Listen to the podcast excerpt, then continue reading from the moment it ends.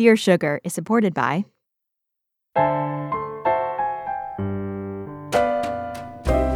The universe has good news for the lost, lonely, and heartsick. Sugar is here, the both of us, speaking straight into your ears. I'm Cheryl Strayed. I'm Steve Almond. This is Dear Sugar Radio.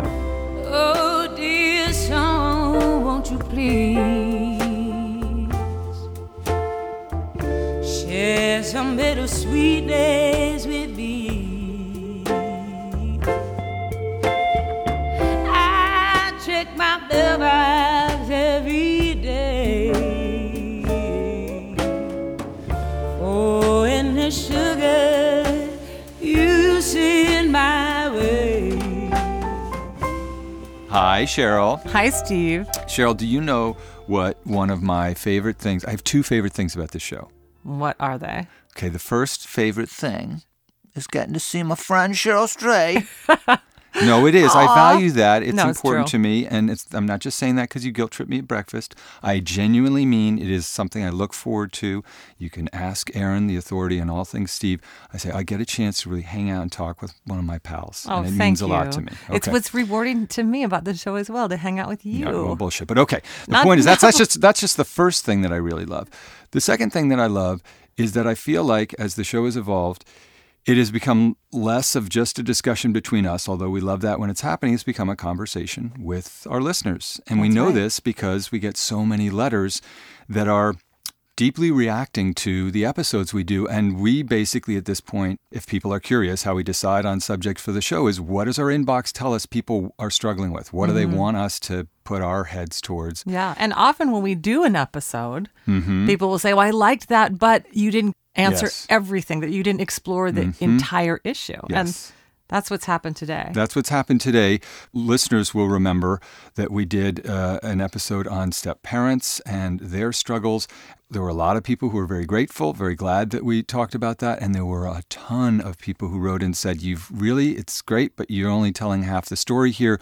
There is the stepchild's experience. yeah. And we actually aired that stepmother episode twice because we did the original version Mm-hmm. and then we did one of our update episodes. And then, you know, that brought in more emails Exactly. to our inbox. In fact, we talked in the step parent episode about we uh, we got a letter from a woman called herself wicked stepmother who's feeling very ambivalent about her kids. I even a sense of dread. She just had a new baby, and listeners will remember she was feeling like she was quite uneasy with her stepchildren, even having contact with her child and, and having some dread around spending time with them and how to relate to them. And we talked with her later, and she'd made some progress when we talked with her on the phone, but it was still a real outstanding tension and issue. We got a fascinating letter in response to the wicked stepmother's struggle from a letter writer who called herself 40, still piecing together a 40 year old's broken heart. And she wrote about the experience of being a stepchild with a stepmother who she recognized from very early on was not just ambivalent, but sometimes openly hostile to her presence in the household.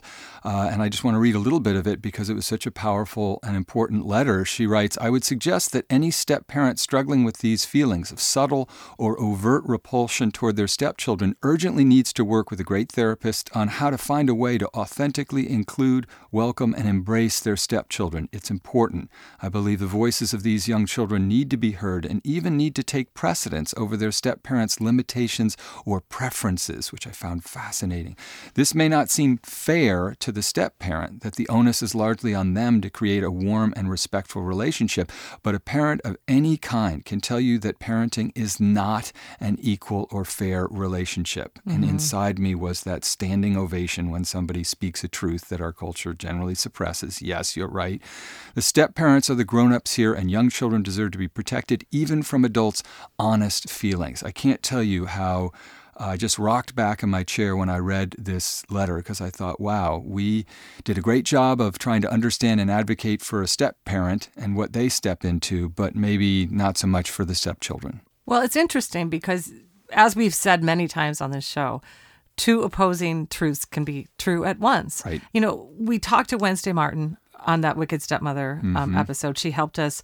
Frankly, she really enlightened me because when I read that letter originally, I, I didn't have a lot of sympathy for the letter writer. I felt like she was, you know, being pretty harsh on on those stepkids of hers. And Wednesday was, you know, very unflappable and said, "Hey, welcome to the club. This is how it feels to be a stepmother." Yeah. And so that it gave me a new perspective. I think it gave a lot of listeners a new perspective. And of course, that truth, as valid as those feelings are, as true as they are, and as important as it is that she acknowledges them and Yep. brings them into the light, it's also true that the kids in that situation or a situation like that, they they also have a truth. They need loving parents in their lives. They Right. need people in their homes who are going to make them feel welcome and safe and not on the outside but on the inside of that family fold. Right. And you know, I I really I think this is one of the most complicated issues we've ever taken on on Dear Sugar Radio. Because of course what we're talking about is not just one whole family system but two family systems coming together. There's you know the the biological parents or the adoptive parents the, the you know the original parents in some ways and then the new parents and then sometimes the new siblings.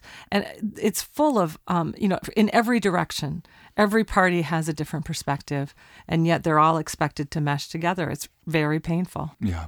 And so, what we're going to do really for the rest of the episode is read a couple of letters from stepchildren, uh, adult now, but stepchildren, and try to look at the situation from their perspective. And we're going to have some uh, incredible help in that.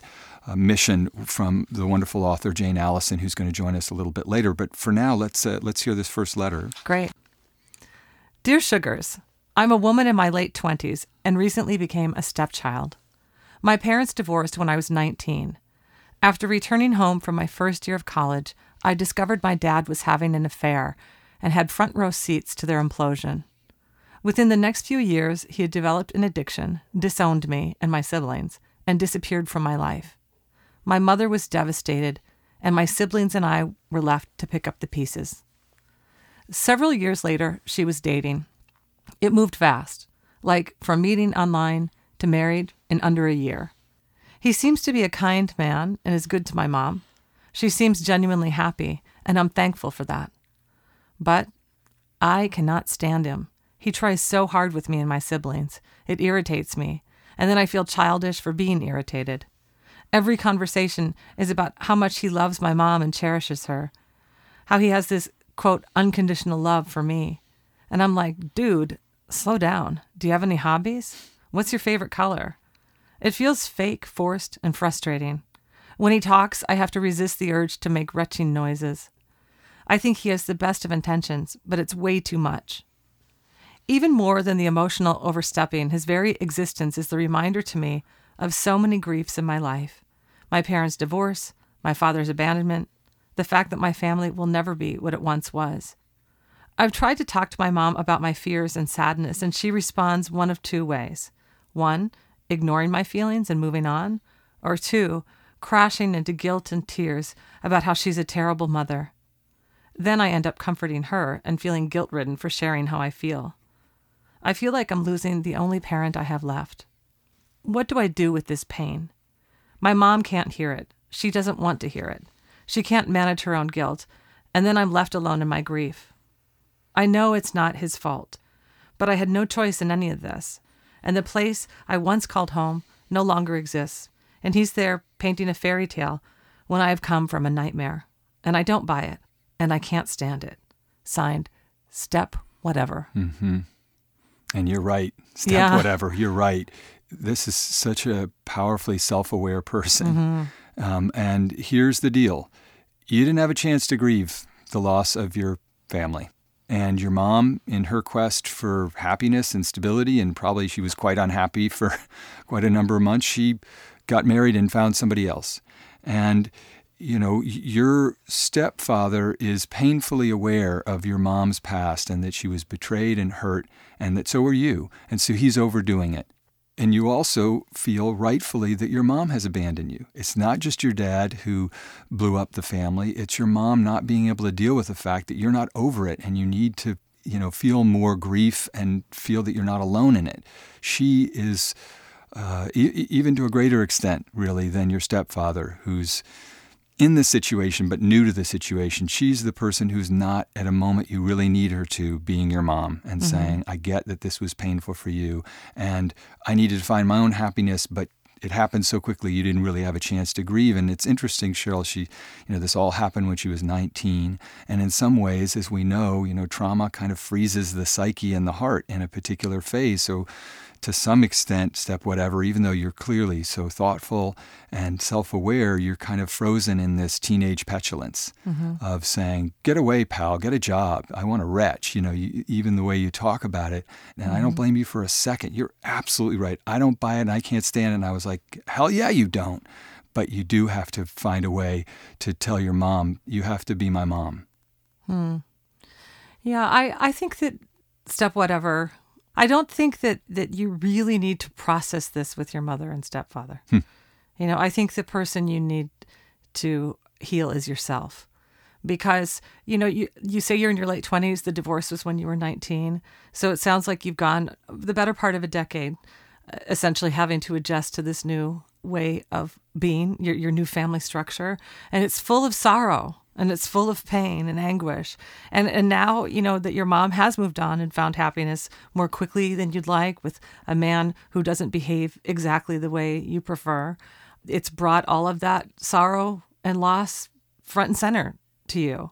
The answer isn't that your mom says, okay, because it causes you pain that I'm married to this super sweet guy, I'm going to leave him. And the answer isn't the super sweet guy. You know, I mean, I I get it that you would want him to adjust his behavior, but I don't really think that that's the problem. Yeah. You know, I relate to this so much because you know, longtime listeners of the show will know my mom died when I was 22.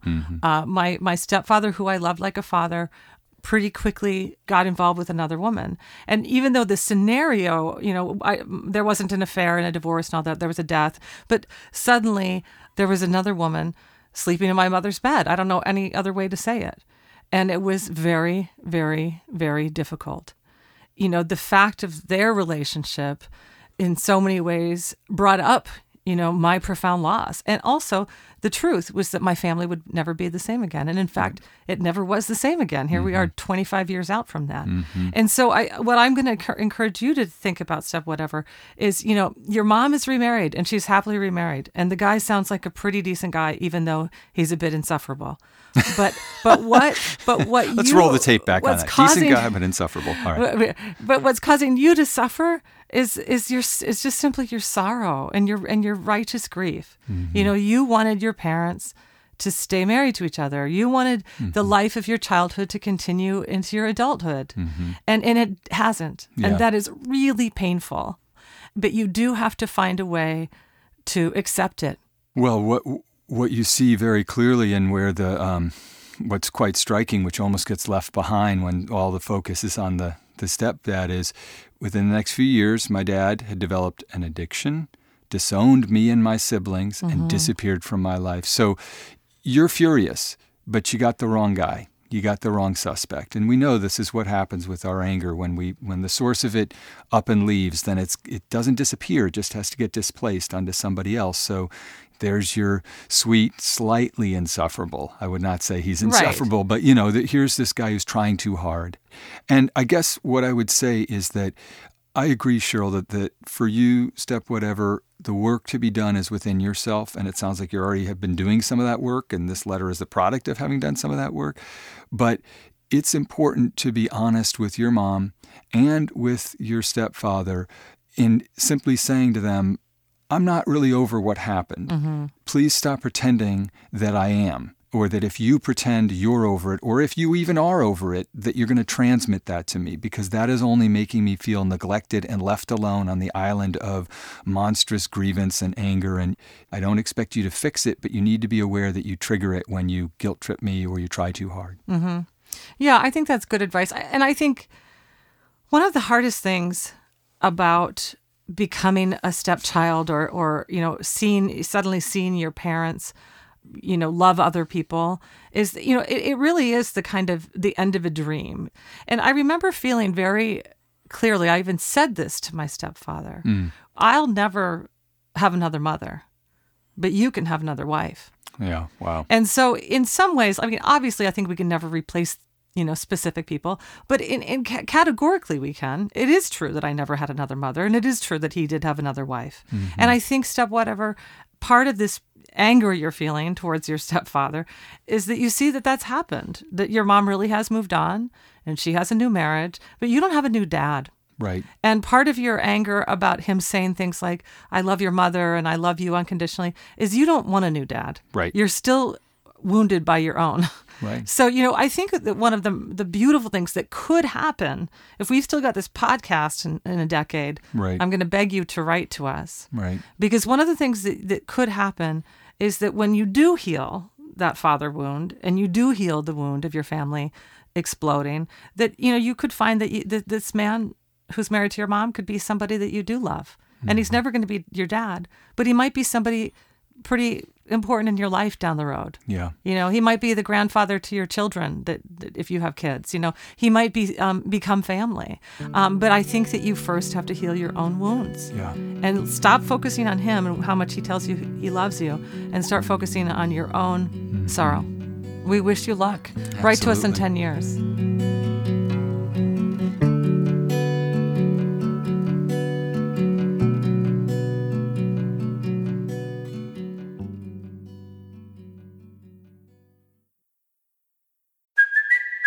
Kaley Cuoco for Priceline. Ready to go to your happy place for a happy price? Well, why didn't you say so? Just download the Priceline app right now and save up to 60% on hotels. So, whether it's Cousin Kevin's Kazoo concert in Kansas City, go Kevin, or Becky's Bachelorette Bash in Bermuda, you never have to miss a trip ever again. So, download the Priceline app today. Your savings are waiting.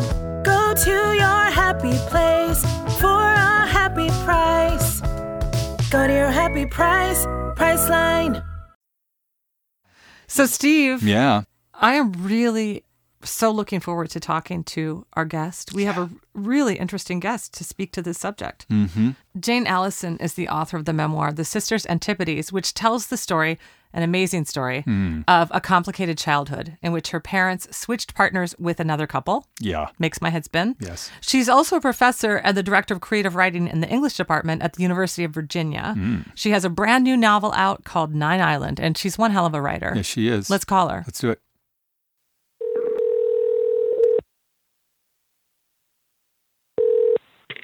Hello, this is Jane.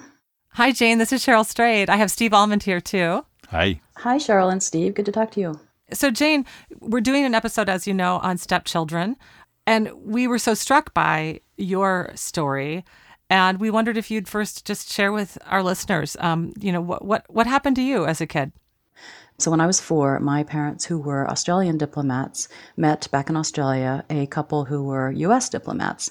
And both families had two little girls who were the same ages. And the two younger girls uh, were my stepsister to be, Jenny, and myself. Um, so, we had not only a very similar name, but also we had the same birthday. And um, these couples were totally besotted with each other, and and very quickly, in a matter of months, and certainly less than a year, um, they realigned. And so my father then was going to begin a new life with a new American wife and his two American stepdaughters, and my sister and I would go with our mother, uh, you know, so the Australians, and follow this new American stepfather. So um, there was this mirrored situation. Both both couples actually ended up having little boys within a week of each other. So it got even more more perfect. uh, so now we had half brothers between us too. But for seven years, because this was back in the late '60s, early '70s, and the world was different, so we didn't talk on the phone and we didn't see each other. And there was a lot of space in those years of distance to just have, I'll speak for myself, obviously, fantasy and jealousy and longing, because the way I could see it, um, I had a stepfather who might look at me, but he was looking through me to my little parallel. And meanwhile, on the other side of the world, you know, there was another little girl who had my father. And at a certain point, you know, we changed our names. We took on our stepfather's name. The other girls took on our father's name. Um, we became American. They became Australian. Uh, we acquired American accents. They acquired our Australian ones. So we just inverted. Our identities were very uh, flexible. And what it felt like to me was we were just so replaceable, you know, perfectly replaceable. And at the end of these seven years, when I was 11, just about turning 12, uh, we all landed on the same continent. And so we were in DC and they were up in New York. And by now, the second marriage my mother had with, with the stepfather had, had failed. So things were shifted a bit in that we weren't parallel anymore. We were now, it felt to me, weaker because we had a wonderful but struggling single mother and, um, you know, with a stepfather across town with his new girlfriend. And then we'd go to New York to see our uh, father, you know, for the first time with his, his family living much more luxuriously. So, it was it was very complicated and and really kaleidoscopic relations because it was not just a matter of of dealing with say a new a new step parent but the fact that the new stepmother had been married to our former stepfather and now he was not even married to our mother anymore. So it felt as if there was uh, like seven different points of relationship to try and manage all of it very political and I felt like a kind of little somewhere between a, a diplomat and a spy, shuttling up and hmm. and down between New York and, and, Washington. You know, because everyone was very interested to know how the other household was doing, and in this mm-hmm. case, there were three households, and I would have information to all. But um, one thing that that was most difficult for me was the sense I had of great loyalty to my mother, hmm. who was alone in Washington and trying to find work and keep the house together and all that and this very beautiful, glamorous, talented, brilliant stepmother um, who was enormously attractive to me, but also frightening. Do you remember when your parents sat you down and said, not only are we getting divorced, but we're going to switch with this couple that I presume you knew by then, right? Yeah. Oh, I, I don't remember it, and that's because it didn't happen. I mean, they may have said something to my sister who was two and a half years older, but I was four. And so I think the emotional whirlwind was so great for all the adults that I, I, I, don't know. I don't. I just don't think we were part of the the equation just yet. Were the fathers grief stricken? I mean, they, they're I, you know all the kids went with the moms, right?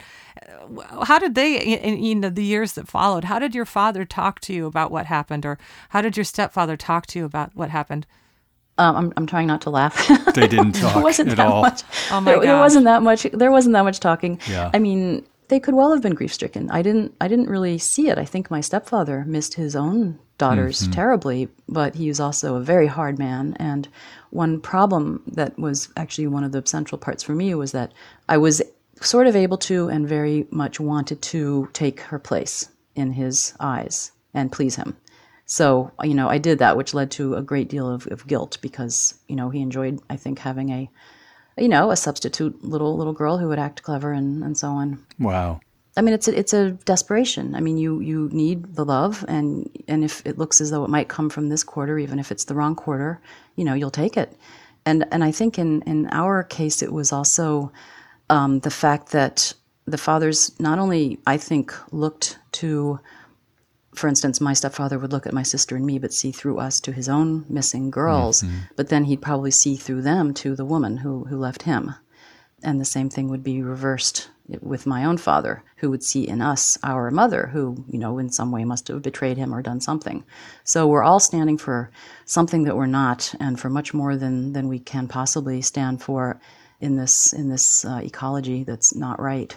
Yeah. yeah, and I think, I mean, obviously, you have an a, quite an extreme case. Uh, I, have never heard one quite like this, honestly. But as we know, you know, being a stepchild or being a step parent uh, is a is a really common experience. And I think that the hardest part of it at root is that you know the essential truth of what is a family is this little group of people where everyone belongs and everyone belongs to each other, mm-hmm. right? And I think the minute we have a step situation, whether it be stepmother, stepfather, stepchildren, step siblings, is that you're suddenly the question is always who belongs and who do I belong to and who belongs to me? Yeah. And, you know, the answer was very complicated for you, right? I mean, you you both had your stepfather and didn't how did you make sense? I mean, will you talk to that that sort of insider outsider belonging not belonging feeling? Well, in the case of, of our family, he was our father until he left, and that was only about six years into the marriage with my mother. Mm-hmm. So I think that made us in that case feel, you know, we had the working mother who was struggling and, and no father in the house and considerably less money. So I think we felt, or I for sure, for sure felt just outsider altogether. And then to go to the, you know, A, the household of my father in New York, and and see this you know very luxurious place and the girls so kind of comfortable and his mm. beautiful brilliant wife and all of that and then to go to our our stepfathers because we would see him when he would bring his own girls down. And so we'd be really in the wrong place in that apartment. There was a lot of feeling of outsiderness on, on my part.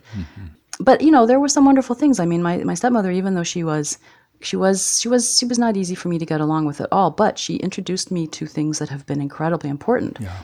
Art. I mean, she took me to museums. She took me to art classes. She gave me art supplies and art books, and really encouraged. Um, I'm not actually ultimately that good at art, but it was sort of in the right direction because I ended up writing You became an artist. yeah. in some way, yeah. And and that was because of her, and I was really grateful to her for that. And my stepfather, even though it was the wrong kind of relationship to have cherished, you know, he did encourage me to be good at school and to be competitive and to get things done, and um, and that was really valuable. So even in the, you know, even in this sort of terrible portrait I'm painting, there were ways that people who might not have, I don't know what their intentions were, but the consequences in many ways were were really good for for building a young person. And what about your step uh, sisters? The stepsisters, uh, the relations were never good. The one with my uh, parallel Jenny was was at times very very intense. We could be very close, but then very very competitive with each other. And she ended up becoming a, a heroin addict and did not survive. Mm, mm. so sorry. she she died about ten years ago. Yeah. Mm-hmm. So that was a absolutely tragic end to one one side of the story. Mm. Mm-hmm. Well, we want to uh, get your mind and heart on a uh, on a second letter, uh, in which the, the dynamics I would say are a little bit less Byzantine than yours, but I think some of them are familiar. So, um, if, if it's all right, um, let me read this letter. Dear Sugars, at the conclusion of your first episode with the wicked stepmother, I was in tears. My mother died of cancer when my sister and I were young, and shortly after, my father remarried. Because my mother died when I was so young, I viewed my stepmother as my mother growing up. Looking back, it is very clear that she did not view me as her child. My stepmother was strict, demanding, and difficult. At a young age, my sister and I were required to clean the house to perfection. If something was sticking out of a drawer, she would dump the contents on the ground for us to clean up. When we had to do a family tree project in school, she made my sister and I write down her family history as our mother's side. She told me that she gave birth to me and was in labor for 13 hours, even though as a child I knew this was a lie. As my teenage years approached, we fought more. I talked back to her and acted like a typical teenager. She told me I was stupid and that there was no point in me going to college, even though I had a full ride scholarship. She would scratch me, push me down the stairs, and pinch me. Two weeks before my high school graduation, she sent me to live in the detached garage of our very expensive house in our affluent neighborhood. She would not let me inside of the house, not even to use the restroom. I had to go outside in the grass. For eight years, I had absolutely no contact with my stepmother. She would not allow her children to talk with me, and I was not allowed at family functions.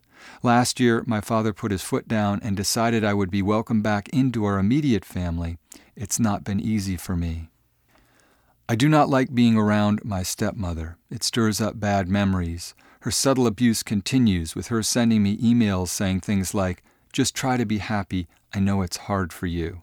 When we've been together as a family, it's been hard for me to see how differently my stepmother treats her own children. I love my half siblings, but my sister and I are very different from them, and we were raised in very different circumstances. Do you have any suggestions or tips for navigating this situation? I've always had a good relationship with my father and my sister and would like to spend time with them and my half siblings together. We have so many more memories to be made graduations, weddings, families of our own. I don't want to be excluded from my own family anymore. How do I let go of the anger I have towards my stepmom? How do I learn to be around her and laugh off her behavior rather than be silently outraged by it? Signed, Tired of Being Cinderella. Oh, that's a painful letter. Yeah, and it, it underlines this question of well, what if you have a step parent who isn't not just disinterested or distracted or longing for uh, you know the, their own biological children, but is actually threatened and antagonistic. Mm-hmm. You know, my first thought, I don't know how helpful it would be, but I sometimes think that we expect too much resolution in this world and maybe especially in America. And sometimes there isn't resolution. There isn't a way to kind of hug and make everything better.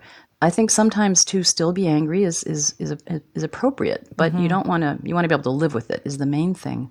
So when she says, "How do I let go of the anger?" I know that I was able to find my way out of most of my feelings, um, the kind of most sort of um, detrimental ones, by by writing. I mean, I was able to write and write and write and write, and finally write a book. And then, not that it was really cathartic, but it just I was tired of it. I was sort of sick of all those all those feelings, and and I don't know what she has available to her in that regard, but one thing she could do is try and convert the anger to something else. You know, like try maybe by writing, maybe writing more letters like this, maybe a, an ongoing imaginary letter that she never even is going to send to anybody, to her father or to her stepmother. Um, could be a way to start placing it somewhere else that's not right in her head all the time.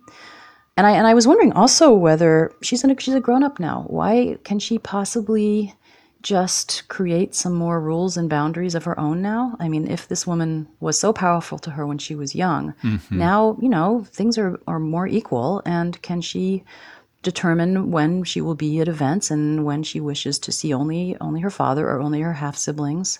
And can she also just accept that her anger is is valid and it's not gonna it's not gonna go away, it just has to be managed. Yeah. I wonder, Jane, you know, as I was reading the letter, I was thinking about, I was so struck by the absence of the father. And I, and I wondered, you know, if you could speak to that a little bit because I kept saying, you know, where's dad during all this? Yeah, where's dad when she's peeing in the grass? or when she's pushed down the stairs, Yeah. or when, Yeah. even more pointedly, and this really does speak to your story so powerfully, Jane, when her stepmother is appropriating the, a birth story that Mm-hmm. she didn't experience and a family history, trying to erase her mom from the book, the family tree. Each of these points I was saying, where is the dad? Yeah. Why is the dad? W- w- because she says, I've always had a good relationship with my father and my sister. And I'm saying, no sale. Yeah, well, that surprised me that line because I Yeah. kept that's I had the same questions. Yeah. So I guess my question for you would be you're fiercely loyal to the custodial parent, the parent who's still in your life, who for you was your only parent, you know, after your stepfather and she split. So you're fiercely loyal, and kids are essentially in a position of powerlessness, and they're trying to find that sense of belonging. So maybe tired of Cinderella, part of what you were doing is trying to say, well, I can't push my dad away, and if I get if if I make too big a fight with my stepmother, I might lose my dad. Do you think that's why she isn't better able to reckon with her dad's negligence here? I think that sounds that makes a lot of sense, but I wonder if it's now time to do something. Mm-hmm. I Right. mean, when she says that she's always been very close, all of the things that you just said, I'm thinking, no, no, no, not seeing that. I mean, I'm glad that that is what she feels because that means there's something obviously very, very good there. But no, where was he? I, I don't, I don't understand how how he could have been so passive, and I do think that that seems to be the main relation she might want to try and kind of uncover a little bit. And also, I'm I'm curious about the half siblings because they've been witnessing all kinds of things, and they probably love her. And I mean, I don't know what happens when you talk to them. Like if they feel that they have been witnesses, if they can offer anything. Mm-hmm. we in this last letter we discussed step whatever you know the first part of her letter is all about how this man her her mom married is so terrible because he says i love you unconditionally and then you know and then and, and we're like but wait it's actually the dad you're mad at and you know and i think that when she says when Cinderella writes, "How do I let go of the anger I had towards my stepmom?" Well, first of all, I do think that that anger is is valid, just like you said, Jane. I mean, this is a woman, Cinderella, who was abusive to you. And you know, in the the hard part about step families is when your abuser is still, you know, a member of the family, you do need to, to make the decision. Am I going to set a boundary and say because I don't want contact with that abuser, I therefore will not have contact with other family members who I do love and value? And I think that it sounds like that you don't want to make that decision. So to me, I think that that next thing you need to do is say, well, who was the person who was supposed to protect you? Bingo. and he did not do that and even though you've all you've had a good relationship we don't understand the, the nature of that relationship but we'll believe you that you say that you've had a good relationship I don't. I don't. Yeah. but to me that means you need to open it up and say okay dad i'm so glad you've now after eight years invited me back into the family after mm, years mm. before that of witnessing this woman be cruel to me and my sibling now you've welcomed me back, but but in order to welcome me back, I need some things. I need for you to take responsibility for failing me as a mm-hmm. father and not protecting me and loving me as you should have, not standing up to your spouse when she treated me badly, and to have some reckoning with that. Mm-hmm. And part of what I think is so instructive about Jane's having written this beautiful, long, searching, painful book is that she's saying, actually, I need to tell my story and not have it written out of the family account. And so, to whatever extent, and you can't always get your dad's not necessarily going to consent to say, I now will hear your story and I hear that it's valid and it, and it makes certain demands on my conscience. I need to apologize. I need to recognize it. He might not consent to that, and your stepmother mother might not, but it still might be vital for you to say, I actually need this story to be put in front of my father. There's no way you're going to be able to be happy functioning if you feel like the truth of your life hasn't been you haven't been allowed to express it to the person who matters most to you. Mm-hmm. and and you can begin by saying listen i have compassion for you. It must have been so hard to lose my mom. I understand why you found somebody else to love. I understand why you wanted that relationship to work. And maybe part of doing that was that you had to essentially abandon me and my sister but let's talk about it you know and maybe if you show some compassion for him and his perspective uh, he'll show some compassion for yours And I think um, also, I think that could she, I wouldn't underestimate the power of writing a letter because sometimes, especially for this person, for, for Cinderella, you, you know, your, your conflict, you want to avoid conflict. It's, it's difficult. And sometimes in person, it can be even more difficult. So since you do write a beautiful letter, you could consider that as your, as your first approach.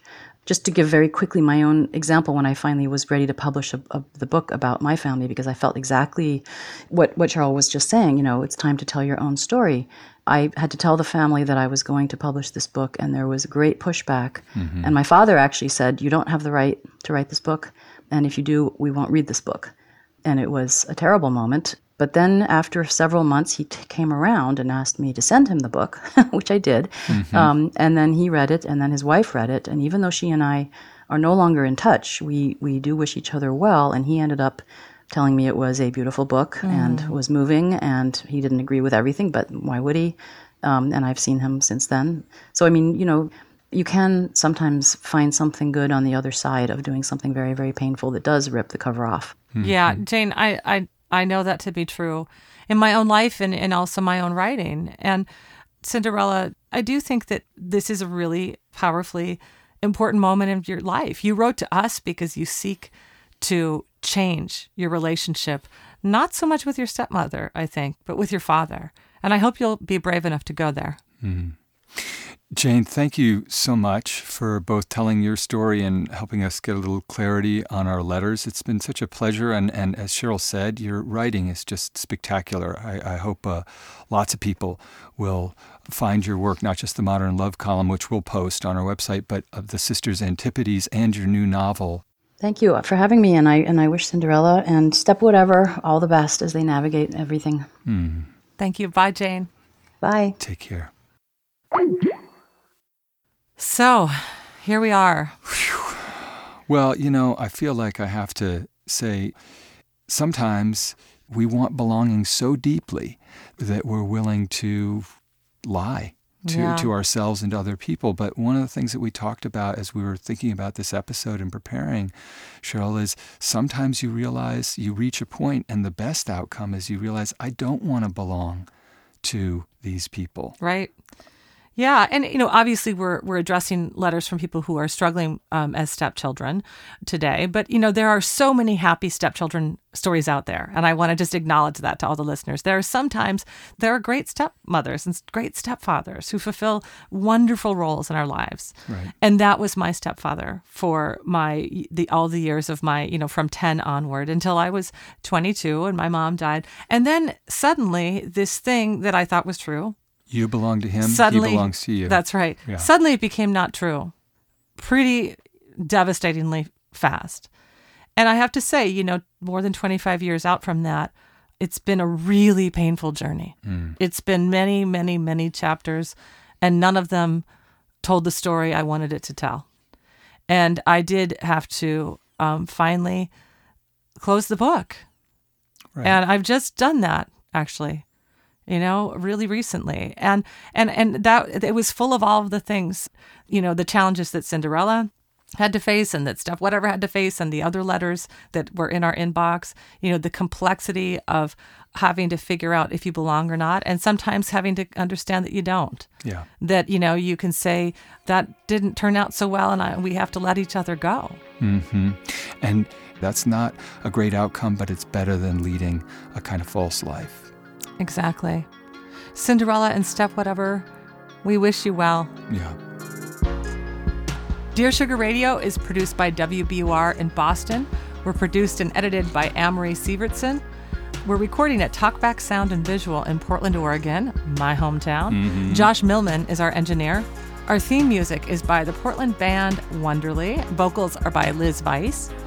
Please subscribe to Dear Sugar on iTunes or your favorite podcast app and follow us on Twitter and Instagram at Dear Sugar Radio. Yeah.